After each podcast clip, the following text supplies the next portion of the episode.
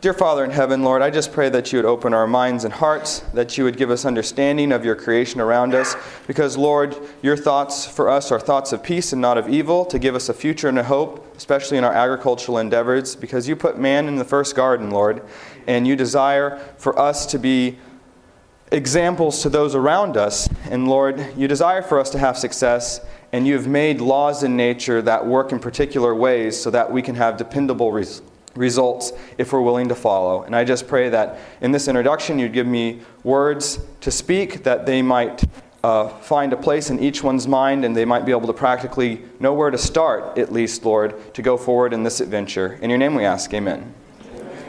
Okay, so first question What does Harvard University have in common with soils? Or how are soils like Harvard University? Okay, so any, any thoughts here? I, I want to hear some thoughts. I know it's kind of a it's, a, it's an interesting parallel, but this is a good conceptual comparison. So any ideas? Complex. Complex. yes, go ahead. Fertile ground. Sorry? Fertile.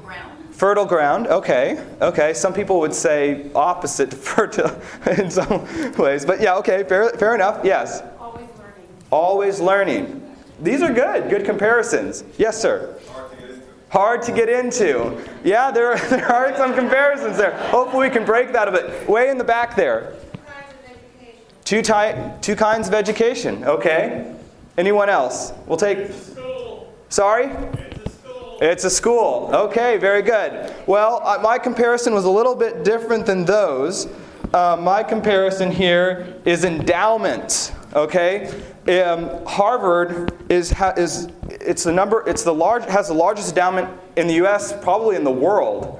Um, they have an endowment of $38 billion for Harvard University. And it's like, wow, what could you do with that type of money? Um, but it's true. This is their endowment uh, currently for the university. And I believe they, from this endowment, they got, what was it, Dad? 1.6 billion in yearly revenue from that endowment. So, how an endowment works is uh, basically, endowments supply money by working off the interest of the endowment. So you have a lot of money, and you said, "Hey, I'm going to put it in the bank," and the bank says, "Sure, put it in our bank. We'll give you interest on it." And then obviously that interest compounds over time. And so an endowment takes the portion, or most at least, take that portion of that interest that's earned, and they don't touch the money that's in the bank. They just take the interest and they use that to fund what's going on. In many ways, soils are very similar. Soils work very much the same way. Each element in the soil, that, and we're going to go over the elements in the soil, is a certain size endowment to make sure that there is enough money or nutrients actually being supplied. So let me go to my next slide here so I make sure I don't repeat myself. Okay, so these, we're going to talk, uh, just, just a bit of an outline. This is kind of what we're going to try to cover today. Uh, the big three plus one, which I'm referencing elements here, the middle three, the five dwarfs, and we're going to go over taking a good soil sample. So, so how this kind of works is, is that think of, uh, of an endowment, right? You have a large amount of money that by interest, right, is yielding a, sm- a smaller amount of money that you use to fund things, right? And that's the same thing in the soil. So, for instance, let me give you an example, like phosphorus, okay? If you take phosphorus, the ideal levels of phosphorus in the soil with the test that I'm recommending are 220 to 330 pounds of phosphorus in the soil.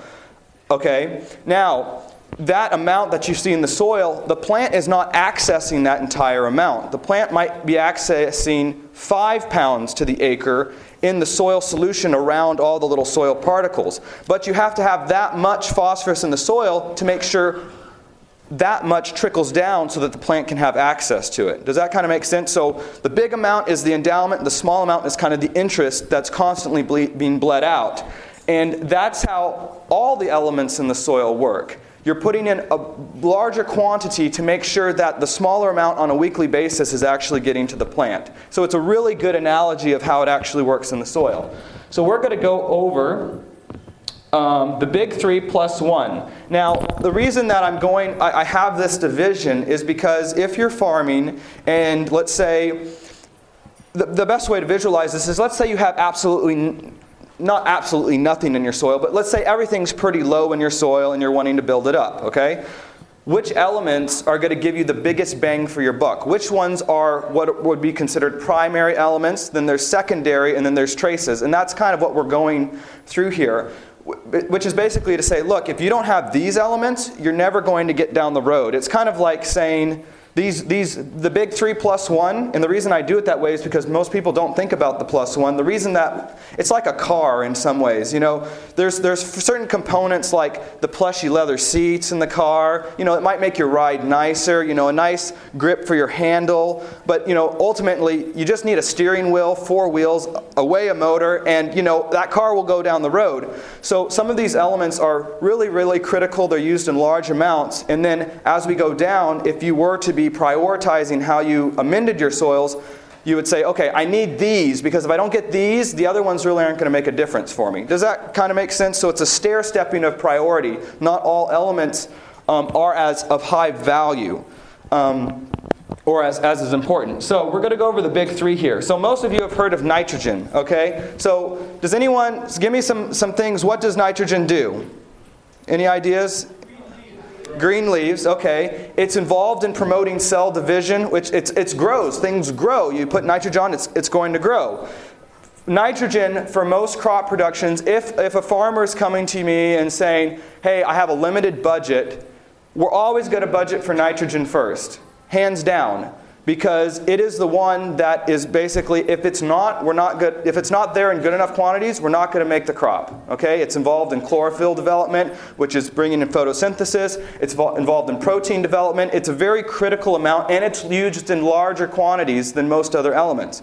So nitrogen is the first primary element and you want to make sure that you have it. Now nitrogen is kind of one of those trickier elements because it's best addressed on a crop by crop basis. So, for instance, lettuce uh, might require 150 pounds of nitrogen to the acre in order to get the crop. Tomatoes for a 60 ton crop might be somewhere between 300 and 450 pounds to the acre. So it's best addressed on a crop by crop basis, but you're putting that larger amount, but think it's that endowment, it's going to have that trickle down effect, okay? And these are overarching concepts and principles here, but nitrogen would be primary. The next one would be phosphorus or P. Phosphorus is secondary, and the reason why phosphorus is, is behind nitrogen. I mean, you need both of them. These are the four big hitters, right? But phosphorus is what encourages root growth, and certain elements like calcium can only be taken up at the tip of the root. So you have to have continuous root growth or tip growth to have optimum, let's say, calcium uptake. But also, it builds the root system. So the, think of it this way um, think about. Um, who lives in a big city here, like Atlanta or, or Dallas or things like that? Okay? Um, do you ever suffer from traffic, right? Okay, so you know what I'm talking about. So phosphorus is like putting in more highways into the city. The bigger the highways and the larger they are, the faster the things can get in, the less traffic, the less hassle. So if you don't have good phosphorus level, like I said, 220 to 330 pounds to the acre, according to the test that we use, um, you're not going to build enough highway system to rapidly get the nutrients into, into the city, right? So that's why that one's the next. Okay, potassium would be then the next one. And as you can see, NPK, this is the base what you see on fertilizer packages. And that's why they're considered primary, because they're such big hitters. Um, and they, they open the system up so that you can take all the smaller ones in. If you don't have them, you're not going to go very far. Potassium is involved in um, all sorts of things. It's involved in water utilization in the plant, it's involved in just the structural and cell walls, um, hardening up the cell walls. Um, it's, it's an incredibly valuable element. And in cucumbers, let's say an average cucumber crop, a 60 ton cucumber crop will use, let's say, 450 pounds of nitrogen to the acre. Potassium might be up at 700 pounds as far as what the crop will take up from the soil if it's given the chance for that type of tonnage. So, in some ways, potassium is more used in the plant than even nitrogen. So, it's a heavy hitter. Okay, so the big three plus one. Any idea what the plus one is? Nope. Sulfur. Sulfur will be taken up as just high quality uh, quantities as phosphorus in the soil if you look on an element by element basis. And sulfur is our next primary element. Um, it's used for protein synthesis. It also increases nitrogen efficiency. Um, very important uh, in the plant. And some growers uh, have had issues where they'll apply calcium and magnesium, let's say, to the soil, but their sulfur is really low, like at four pounds to the acre. And if you don't have sulfur at at least um, 100 pounds to the acre, um, calcium, magnesium on most crops won't you won't see the benefit from it even if you get those levels up. So that's why it's considered primary because um, calcium and magnesium have a hard time functioning if sulfur is not in adequate quantities. Okay, so sam- uh, soil. Okay, so uh, the next part is the middle three. Okay, and the middle three, as you would expect, would be calcium would be next, followed by magnesium, and then followed by sodium. Now, calcium is used um, in calcium pectate, which is the glue that holds all the cells together in the plant. So, for instance, if you've ever had blossom end rot on tomatoes or things like that, the reason is, is that you haven't, the cells aren't being glued together sufficiently because you've run into a deficiency, and the the calcium, there's not enough calcium getting in there to, to actually formulate and glue the cell walls together. So it's a weak zone, and then the microbiology and the bacteria can break down that cell wall easier and get into the bottom of that tomato because it's the last forming part or the newest growing part on that, um, on that part of the plant. Um, magnesium is really important as well. Uh, magnesium actually is important for phosphorus to get into the plant. So, if you're having a phosphorus deficiency, it could be because you have a magnesium deficiency, or if you have a magnesium deficiency, it could be because you have a phosphorus deficiency. So, they interplay with each other. Um, the, the interesting thing about these guys here, especially, now potassium falls within this range. Calcium, magnesium, potassium, and sodium and we'll go into this a little bit later when I talk about testing. The only way to know if these are adequately available in the soil is to know your TCEC number. And the TEC, TCEC number is basically a measurement of the soil's ability to hold potassium, calcium, magnesium, and sodium. It's a number that you'll get on your test, and based on that number, we'll tell you how much of these you need. So we don't know what the size of the endowment needs to be for these elements and potassium if we don't know that number, okay? Because each element has its own endowment that it has to reach to be to have enough interest coming out to supply the plant's needs. Unfor- uh, the other elements, there's pretty standard. Phosphorus will always be 220 to 330 pounds to the acre. Um, other elements like um, I guess sulfur is 100 to 300 pounds to the acre. But these guys are a little bit trickier because you have to know what's called your TCEC number to be able to know how to deal with these. Okay? And for those that went to my class on, on uh, what was that? Tuesday, well, will remember, how many of you remember the, the talking and whispering into, you need to know your number, right? Um, that was driven home quite well, uh, hopefully, for all of you that went to that class. Okay, so the five dwarfs boron, iron, manganese, copper, and zinc. And I'll just briefly go over each of these. Uh, boron is used, um, actually, uh, you get better calcium and magnesium efficiency into the plant if you have adequate boron. Um, boron at levels um, above 1.5 parts per million in the soil uh, will help fight against, uh, fight against, rust and fungus disease. It's a very important element. Um, it's also involved in pollination. So if your plants, like you're not getting good bloom set or fruit set, boron can sometimes be the culprit. Okay, so iron, uh, iron is, uh, is used in the plant. It's a part of, it's not involved with photosynthesis, but it is a precursor to be able to have successful photosynthesis. Um, really important element there. Um, manganese is, um, is involved in uh, lignin production, which is actually what holds up and structurally kind of makes the plant work. Um, it's also involved in, it, it helps with disease resistance. Um, the manganese will, if you have adequate levels, can actually make hydrogen peroxide that's pushed out the root zones, which is actually a defense mechanism for the plant, according to some uh, um, sources. Um, copper in the plant um, is used for cell wall strength and rigidity. So, for instance, if you have an orchard and let's say you have a heavy fruit set load, okay, and your, your, your, your um, branch is starting to bend, okay? And sometimes it snaps and breaks. Usually, if they snap and break instead of bend, is because usually you have a copper deficiency in the soil. It, copper is the element that allows for uh, cell wall elasticity so that when it bends, it doesn't break, it will actually come back. Obviously, there's a point where anything will break, but that's one of the key things. So, cracking or radial cracking on tomatoes, um, it's really involved in cell wall strength of the plant. Um, so, very important there. It's needed in small amounts, and you have to have a somewhere between 10 to 15 parts per million um, for, for adequate, that, that's your endowment, right, for that particular element. Uh, zinc is used in um, um, activating auxins in the plant. And auxins is, think of it this way the sun comes up in the morning and your plant tilts this way to right capture the sun. And then as the sun goes over the plant tracks with the sun.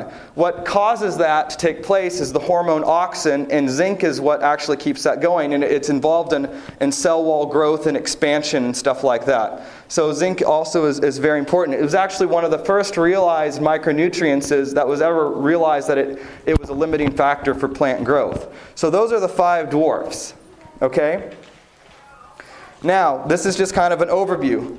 So, if you're going to be prioritizing your amendments in the soil to say, man, I got to have these things, um, this is how you would want to, to prioritize it. Now, it is interesting. Uh, Mr. Harnish, you're, Okay, so Mr. Harnish is here. Um, his soil up in, um, in Canada, it has a super good phosphorus level. It's almost about 300, I think it was about 330, right on the upper levels of phosphorus content. But he was very, very low in potassium, but he was still having decent production because the phosphorus made such a good and vigorous root system that the traces amount of potassium that were there he could still take up enough and maintain production. So even though the potassium levels weren't, let's say, ideal for his particular situation, he still was able to maintain decent growth. Um, but, but now that he's got his potassium levels up, he's, he says that it's done 50 times, 100 times better, I don't know. Tremendous crop. So he's had good success, but that's, that's the idea. If he wouldn't have had this ideal phosphorus level, the, by adding the potassium, it wouldn't have done much difference because he wouldn't have had enough root mass to actually take it up. So t- sometimes you can have deficiencies in your plants just by virtue that you're not primarily, you know, you see what I'm saying? You're not, you're not getting your primaries primary. So like, like the things say, make the main things the main things, right? That's the, that's the idea here. And you'll have much better success. Now, so, how do we know how much money or nutrients we have in each endowment? Like that's the question, right? Because then it's then at this point, now we know the prime, you know, the how we need to structure this and which ones are primary, secondary, and trace. Now what we need to decide is how do we how do we know what these numbers are? How do how can we move in that right direction? How can we find out what's going on? And really, the only way that we have to do that is, is soil testing. And so, I want to go over here real quick how to take a proper soil test. And this is really important, okay? So, how do we take a soil test? Now, what we're recommending is that people take a six inch sample, okay? Because this is your aerobic zone, and 80% from my understanding, of all your nutrients are going to be taken up in this top zone. And so this is where you want to sample. And you want to sample at a consistent depth over your area. Consistent sampling depth is very important to getting consistent lab results. According to Bill McKibben's book, The Art of Balancing Soils, which I recommend, um, it's a good read, especially if you already have some background in soil science. But even if not, you know, sometimes it's good to crack into these harder books and, and try to understand and start asking questions. Probing one inch deeper it can cause a 70 to 20% difference in lab results, which is significant when you're trying to balance the soil and know what your endowments contain for each particular element. Okay? So, you can mess up your lab results if you don't uh, if you do improper sampling. So it's not just sampling at six inch depth, but it's consistently sampling at six inch depths over time. Um, because you want to have corresponding results every time you do it. Because so I have had a friend that called me up the other day. He's like, "Hey, I want to send some soil tests off to a lab. Um, you know, uh, how do I do that?" And I said, "Well, well, first, how deep are you pulling your samples from?" And he's like, Oh, I put, pulled them from 12 inches down. And I say, Do you have a way to turn 12 inches of soil over? I mean, that's going to take quite a bit of horsepower to, to do that. And he's like, No, I only have about, I can only turn about six inches. And I said, Basically, what you're doing is that you're diluting your sample by 100%, you know, because you're the same volume that you're saying that you're going to amend, you're going beyond that the full length. And so you don't you don't know what you don't know what those results are. And then when you bring those results back it's diluted and then you're going to apply all of that just to the top six inches. You're going to imbalance your system and it's not going to work so well for you. So doing consistent sampling depth is is really is really critical. And i didn't even realize this um, until recently. And i'm just like yeah yeah that's really important okay? So probe size I use a half inch probe, and these guys are not that expensive, and it's well worth the investment because it makes soil sampling so much easier. Okay? So let me go through a few points here. Okay, soil samples are the mean average of the number of probes that are taken from the area of interest or from the area that you're sampling, which is pretty common sense. It's a subset of your area, right? Um, so, here are some pointers that I want to point out. Smaller and more equals better when it comes to samples. So basically, um, you don't want to just pull a sample from one area. You want to pull enough samples from your entire area to give yourself a good representation of the area. So, what we recommend is that a minimum of nine probes per area that you want, with a maximum of, like, you don't want to do more than six acres, okay, with one sample. So, so nine probes equals one sample, and you don't want to test more than six acres at a time using this method. Uh, it gets beyond the scale of. So, for mono, most of you guys here are not monocroppers or large scale growers. So, you'll never reach that six acre max. But for those that might be doing it, I just wanted to mention that that's about the max. And you want to make sure that you're testing within the same soil type as well. So it's not just saying, I can test any given six acres. It's also saying, oh, is this a loam and then it transitions into a clay? I'm sure people, you know on your property that there's different soil types usually. So up on the hill might be a little different than down in the valley. It could be a sand in the valley, then going to clay on the hills. You'd want to test those separately if there's transitions because you want to have a representative sample of a particular area where, roughly speaking, you know that that soil's generally the same type. Okay? And then if you take nine six inch probe samples using a half inch probe, it's going to be about a pound of soil, and that's about the amount that you want to send off to a laboratory. No reason to send off three or four pounds. It's not going to make, make that much difference, and it's just going to be a lot more money to ship it into the laboratory. So a minimum of one pound, but I wouldn't, I wouldn't go over that. Okay. Um, eroded hillsides, where not to sample, okay? So here are places that you want to avoid. Eroded hillsides or low spots where nutrients could be swept into a low area and concentrate. If it's a large enough area though, you could sample it separately, right? Terraces, ditch, banks, gravel roads that the minerals that make up the gravel could be leached to the side of the road. You don't want to just go and take a probe and then go 50 feet over away from it and take a probe and put those in the same sample bag. Um, you want to, to divide that up if you, if you really want to, to, to sample along the road. Just make sure that you're, you're, you're, you're compositing similar areas. Animal droppings, urine spots, burn piles, manure, straw, haystacks. Um, areas around the shed, barn, and or where buildings have formerly stood, lime, fertilizer, chemical spill areas and fertilizer bands, areas of high concentration that could throw your sample off, and areas that you have treated differently. So for instance, if you're saying, "Oh, this half of the garden, I'm going to try this type of fertilizer amendment, and this house I'm not." You don't want to come back in and test those together. You want to split each side and sample it separately just kind of common sense stuff so that you know that the results you're getting back are, are what you're wanting. Okay, correct packaging. Um, I'm just going to point this out since this picture is up here. Um, I ID my samples. I have a coding system. We can't go into that, but I have a simple coding system that I use that identifies a spot on my farm, and then I put the date below that, and I actually take pictures of my samples that I'm sending off to the lab to have a record on my end of when I sent it off. Because when the lab sends the samples back to you, they're going to date it when they actually ran the results, not when you necessarily sent the results. So I like to take pictures of my bags just to make sure, gives me a, a, double check on the lab if, if I'm missing a sample and I'm like, hey, I sent it, and then they're like, no, we didn't get it, and at least I have a picture of it before I sent it and can see what happened. Okay, so I'm going to go over how I take a soil sample here. I have one of these little feed scoops that you can kind of get at your local store. I use bagel bags from Walmart as the liner, and the reason for that is, is that I don't want when, when so I'll, I can I can take up to 10 soil samples, let's say at a time. Um, I don't want every time I put a new, like, let's say I was to just use this scoop thing and then put the samples in there and then pour the samples into the bag. Well, I wouldn't be able to clean out all the soil that was in that, ba- in that scoop that I'd knocked the soil in beforehand. So by putting the liner in, I make sure that I'm not contaminating any samples with, each, with the other sample. And then, because it's already in the bag, I just take my sample, I'll push it down six inches, pull up the probe, and then I'll knock it against the side of the, you know, I'll hold it like this. I'll hold it like, like this, and I'll knock the sample against the side until it knocks out into the bag.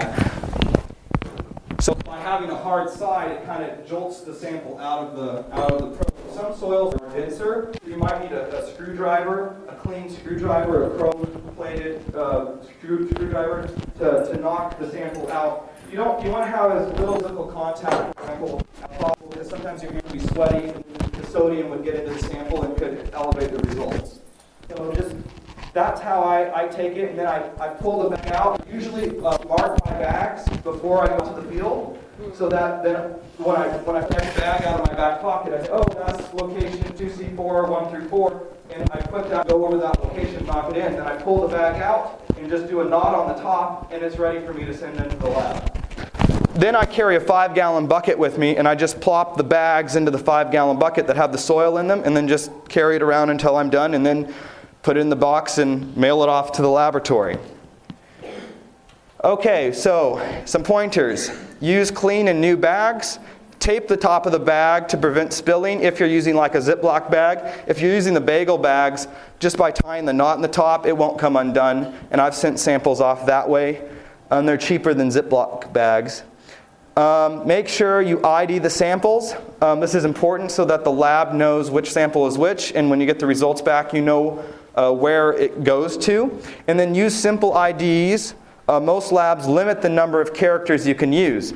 So this is kind of a funny story. When we were thinking about marking our fields out and stuff, mom's like, "Ah, oh, let's call this field Colombia, and this one Argentina, and that one, you know, Germany or whatnot." And I said, "Mom, no, no, no, no, no, too long, too long. It's not going to work. The labs won't take it." So you have to use simple characters, and we use four characters with a dash and I can ID any bed on my farm using just four characters, um, and it just keeps things simple. Okay, uh, questions on that before we move to, to the second little part here? Any questions on sampling just for clarification? Yes, ma'am. So if you're dealing with a fresh area, it's the first time? Yeah, so it doesn't matter. Um, you can take probes. Actually, I would prefer, I, I set this up for a picture so that you could, you could see it this way. Preferably, I would like to see soils tested before they're disturbed. Okay? Now, for instance, let me give you an example. Let's say that you're coming in the spring and you're thinking about tilling up your garden. This is a great question, by the way. Um, before you till it up, take your probes and send them off to the lab, then till up, add your amendments when you get the results back, let's say, and then grow your crop. And then at the end of the crop, before, uh, when, when you're ready to take it out, that's when I would like to see another sample taken, at least for our farm, because you want the soil to settle down and compact a little bit more. Because here's the thing if you till up your soil and it's really light and loose, then you're not getting the full effect of the six inch probe. It's, it's light and, and uh, it's, it's a different, for lack of a better term, it's a different volumetric density. It's, it's lighter, you've, you put more air in there, so there's less soil to volume, right? In a freshly tilled area. So what I would like to see is that when your crop's done and it's it's had time to settle, maybe had a few rains on the field, it's settled back down and semi-compacted, that would be the time when I would like to see another sample taken. But great, does that answer your question? Anything that's going to change or lighten the soil texture, I would like to see a sample taken before that activity happens. And then let the, settle soil, let the soil settle out again before you take another test. Yes, sir. Okay, so I treat compost as any other amendment. I try to get an analysis, which you can use. You can uh, usually local extension services can show you where you can get what's called a, a, manure analysis. Basically, they take the, the manure and they ash it or burn it in a in the fire and basically on the light that's flickering will tell them what the what nutrients are in it. I like to have a chemical analysis of the of any input that I'm doing, whether compost or otherwise. But I, what I would do is I would take a, a, sample of the soil before you do the compost. Take get a chemical analysis on the compost so you know what you're putting in there, so that you know what you've done once you've added the compost. So I, yeah, I would separate, do it that separately. Okay, so if you're taking a sample from a fallow field that has vegetation on it, would you want to clear off that field of any vegetation before you sample? Or at least from the sampling spot. Or at least from the sampling spot? No. Um, when you send in a sample into a lab, they're going to run that sample through a 2 millimeter mesh. So any organic matter that's larger than a 2 millimeter mesh will be sifted out and taken off the top of the sample, so it won't affect the, the readings on that uh, because they're going to sieve it. Okay, so take two types of tests from different labs. Okay, so this is what I'm recommending from the research that I've been doing over the last few years. Um, these are the two laboratories that I use. This will also be on your handout. Uh, if anyone didn't get a handout, I don't know. Um, maybe we ran out of handout. We ran out. Okay, um, see me see me afterwards, and I'll try to get you a handout, or find someone else with a handout and just take a picture of their handout, and that would be a good way to go about it too. I use A&L Labs in Modesto, California for what's called a cation displacement test. This lab, this particular lab test is only good for finding out that TCEC number. It's the most reliable way to find out what that number is so that you know how to deal with calcium, magnesium, potassium, and sodium. So you know how to build and allocate the correct endowment so that you have the correct interest coming out to keep your crops growing, okay? This is a very important test. There's reasons why I can't go into it, but this is this is I would I would at this point um, I would never recommend any small grower or, or any small gardener that's wanting to become more serious about their gardening to not start with this test. This test sets a baseline for your soil and determines two uh, soil methods that you might use depending on how that number comes out. Okay?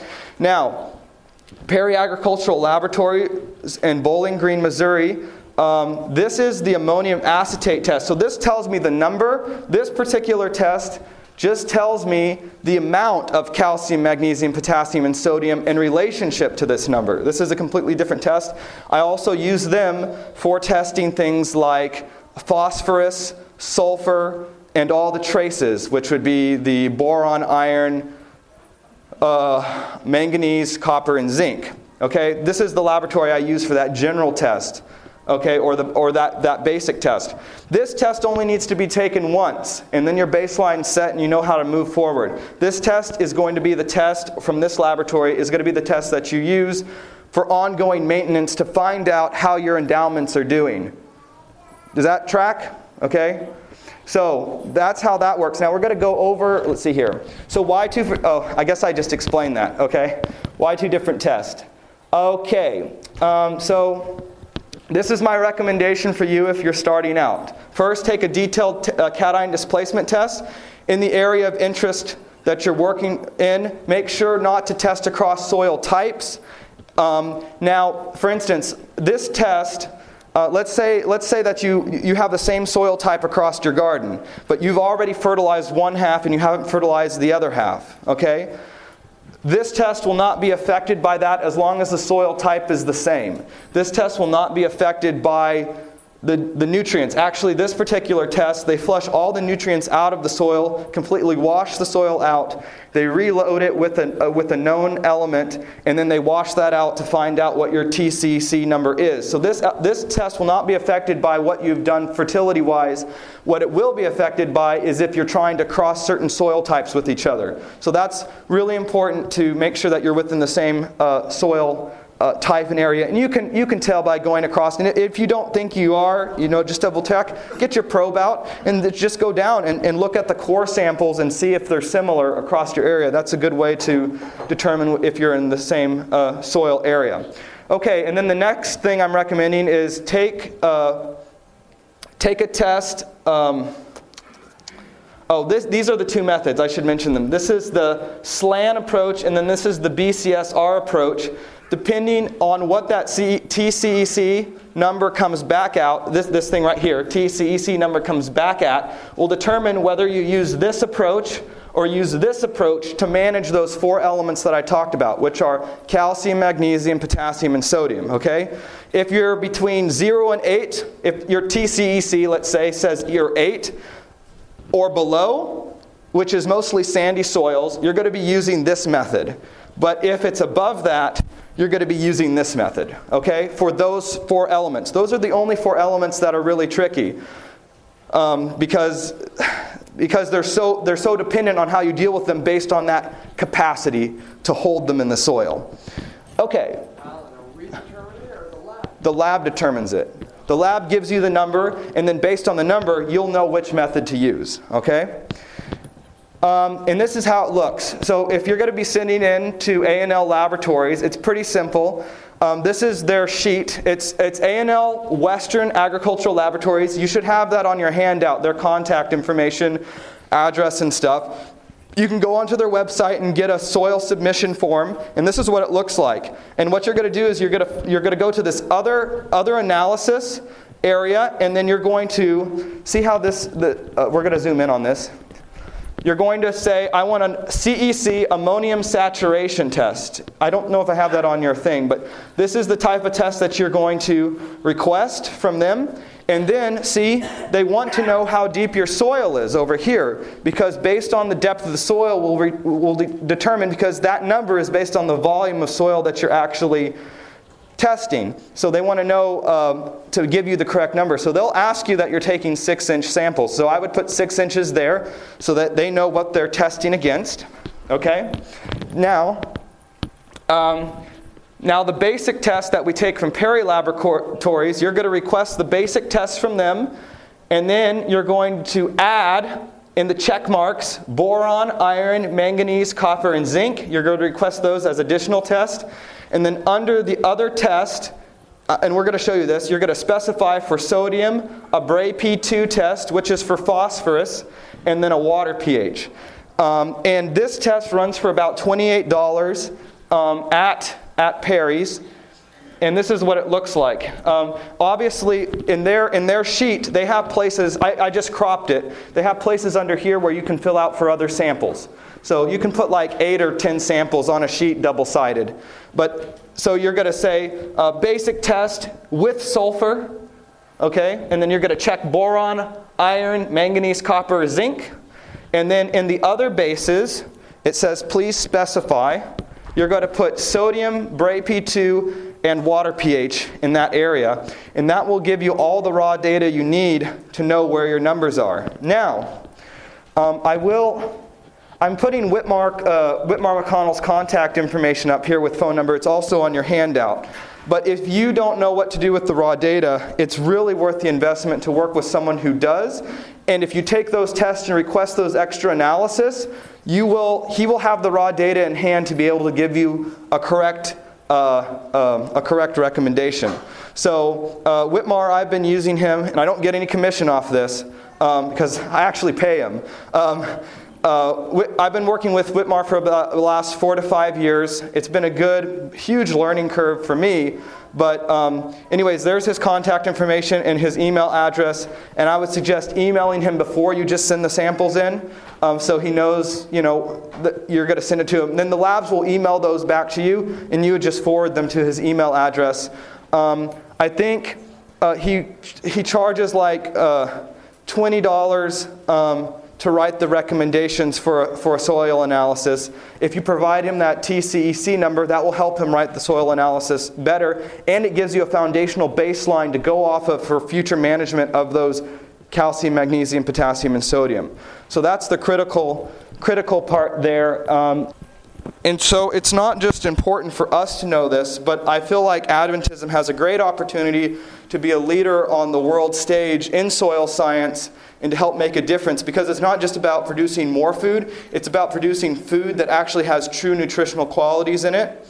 And so this is a big deal, and a lot of the math and science that goes behind these calculations were directly. Uh, studied and, and researched by a guy by the name of William Albrecht. He was the uh, chair of the soil science at the University of Missouri. And his specific objective was not just to increase yield for growers, but how those, but how adding nutrients and balancing the soil, how it affected human health. That was his objective, which is not the objective of, of, of the pharmaceutical companies in the agribusiness today. It's pretty much all about production. So, um, anyways, uh, it's a great book and it's a good thing to get started, but that is simple soil science in a nutshell to get started. Hopefully, you can know where to go from here. And um, uh, questions? Anyone have questions?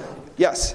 Um, organic matter is met, mentioned on the test um, that, that I'm recommending as a default. Here's the thing with organic matter, okay? When plants um, are running at high efficiency and we get the mineral balance load right, plants will actually, any plant can actually add organic matter to the soil by fixating carbon from the air. But the plant has to run at very high efficiencies, which means that you have to take care of your endowments. Um, there's a guy by the name of, um, oh, what's his name? His last name's Kempf. He works with a company called Advancing Ecoag. I can't remember his first name. I want to say it's John, John Kempf, yeah. And he grew strawberry plants out in California that had very, very low organic matter in the soil, like below 1%. And after a year of doing stuff like this and increasing and making sure that plants run at their highest efficiency, they were able to go from like 1% to 3% organic matter just in one growing season. And if you know how difficult it can be to build organic matter, um, I mean, that's the ideal way of building organic matter to get your plants to high efficiency so that they sequester carbon from the air and actually put it into the root zones of the plants to feed the microbiological activity. So he's actually shown that to be the case, and that's, that's the way I would go after it. Now, this is not discounting adding compost to the soil. There are certain places and times where compost can be a huge benefit. We're actually using it on, on our farms. Um, but like I said before, Compost is bringing things into your system, and you need to treat it like any other fertilizer. It's best to take an analysis so you know what you're putting on, so that when you do take test, you can start dealing from cause to effect. If you just put it on and you think that compost is all the same or whatnot, you won't know what's, what you actually did. And so it's all about tracking the numbers and knowing what you did, because if you know what you did, you can repeat what you did, and we can all benefit from it. Oh, oh, I, I should mention that. So, eh, eh, yeah, here's another thing with compost. I had a friend um, built a really nice hoop house, um, and he went over and got some compost from a neighbor, and he put it on his field in his greenhouse there, planted his tomato plants, and about two weeks later, all his tomato plants started dying. And what had happened is here's an yeah, that's very important thing. So you really need to know where your compost is coming from, what the feedstock that's being used to create that compost is, because some people will pull uh, like horse manure, and horses are usually fed Bermuda grass. And Bermuda grass is commonly sprayed with a, a herbicide called 2,4-D or Grazon or Picloram, and that has about a five-year half-life or five-year uh, residual. So if, if, the, if the animal eats it, they poop it out, and then they make compost from that, you put that on your soil unawares. I know several growers that have ruined for five years their growing area because they weren't careful about what was in their compost.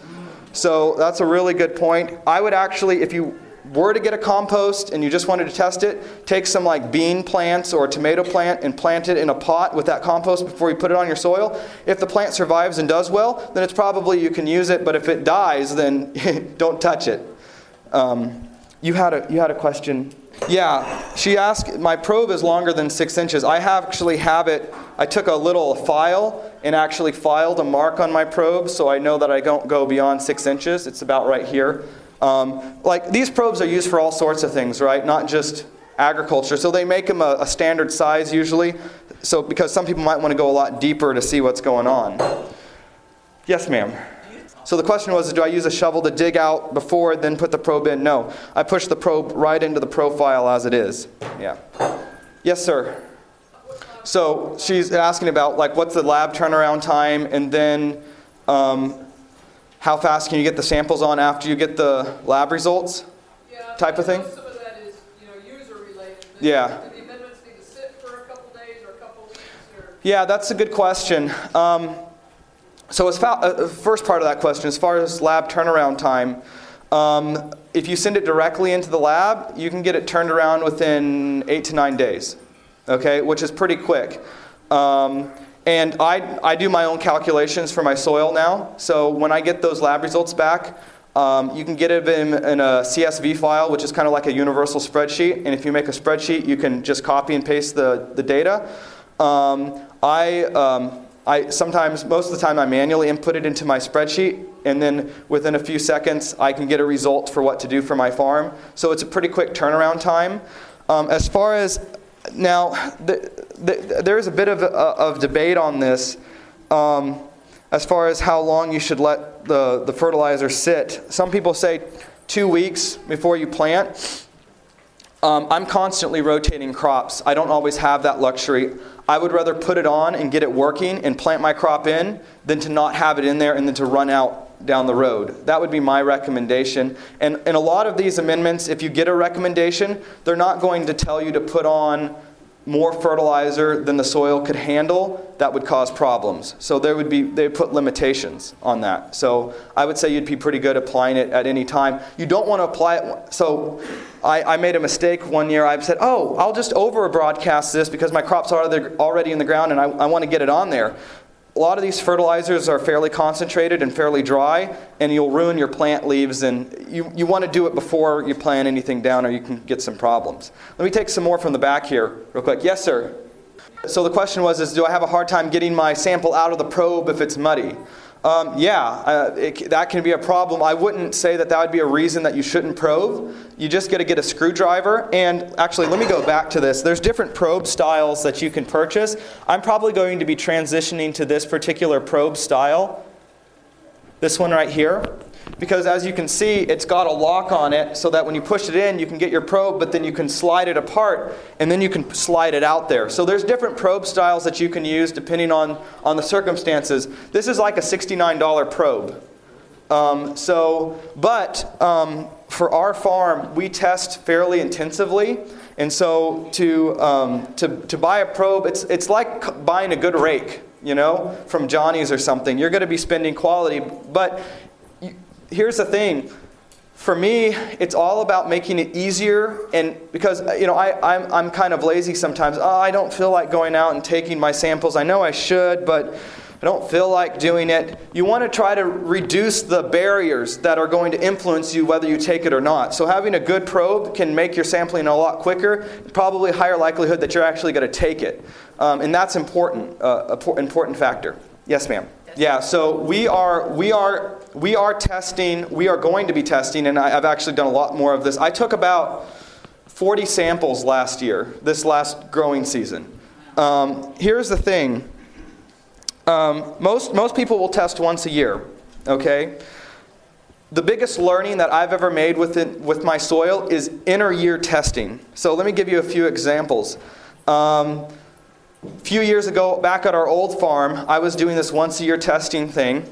And my crops would grow really well for about a month, and then they would just start really croaking on me. And it was just like, man, what's going on? I don't think the soil balancing system's working, la la la la, you know, all this kind of stuff. And it was really frustrating. So once year, I just got so fed up, I'm like, you know, I'm just going to spend the money and take another sample. And I found that my pH in my soil had gone from a 6.4, which is, you want to be between 6.3 and 6.5, let's say, 6.4, had gone up to a 7.2. And if any of you know how pH works, it's a logarithmic scale, which means that from going to a 6.4 to a 7.2 is, let's see here, that's an eight times difference of concentration of hydrogen in the soil. So it's a huge shift when it comes to a soil mass.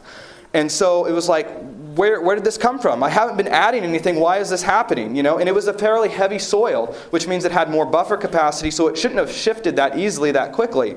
Come to find out, our water was incredibly hard. I'd never considered water as a part of, of the soil balancing system.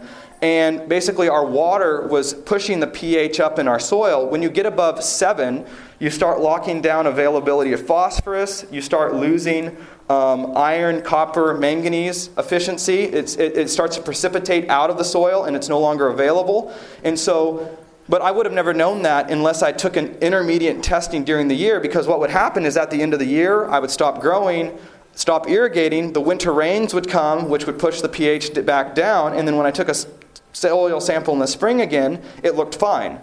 And so you really have to and that's another thing that I didn't mention here, but it, there's, there's this, it's this, and the people that went to my class know about this, it's called the golden puzzle. Um, soil chemistry and soil science is a part of that puzzle, but so is microbiology. So is, uh, which kind of goes to, uh, well, anyways, uh, the, the uh, point made earlier is, you know, why don't I mention organic matter? A lot of that comes to microbiology, which is another thing. Uh, water chemistry, what water are you putting on your soil? Um, some situations, the water is so extremely bad that you cannot balance the soil by adding minerals if you don't take care of your water first. So it's something important to keep into consideration. You're, you're trying to track all your inputs and all your outputs. Um, and water is the biggest input. Water, the soil will become what the water is, not the other way around. And so if you're dealing with a bad water source, um, you, can, you can be trying to balance your soil in the way that we're recommending here, but you'll never make it because your water is constantly whacking you out. So, um, See, it was we were like simple soil science, and it's like you know there's a lot more to this. So we can go into that. So um, most laboratories, agricultural laboratories, will take what's called an irrigation suitability test. You can write that down. Any laboratory can do it. It's not like soil testing where I'd want to use a particular laboratory. Um, and I've done comparisons between laboratory, and that's why I've set on the two that I'm recommending based on research that I've done. Um, but water testing, it's, it's standard. It's more like bench chemistry. There's not going to be huge variances between the laboratories you use. So get an irrigation suitability test, and what you'll find in that irrigation suitability test will be the hardness of the water. Uh, things like SAR, which would be sodium absorption ratio. So, like for instance, especially out west where they have a lot of sodium in the water, if sodium is the dominant cation in that water, or the dominant element, it can mess you up so fast your hair will curl. I mean, it's, it can be really, really bad and it will take a lot of remedial effort. Actually, we, I recommend that anyone that buys a farm it's important that you test your soil to know chemically and chemistry and capacity wise where you are. But I, I, I would try to avoid buying a farm if I didn't know how much water I have and the quality of that water. And you want to test your water during the driest time of the year. So, usually for us here in the Northern Hemisphere, it's going to be August and September. You don't want to test in the spring when you all got those nice spring rains and stuff and your water is diluted. You want to test at the worst time of the year when you have the worst water quality um, and it's the driest and, and all that kind of stuff. This media was brought to you by Audioverse, a website dedicated to spreading God's Word through free sermon audio and much more. If you would like to know more about Audioverse, or if you would like to listen to more sermons, please visit www.audioverse.org.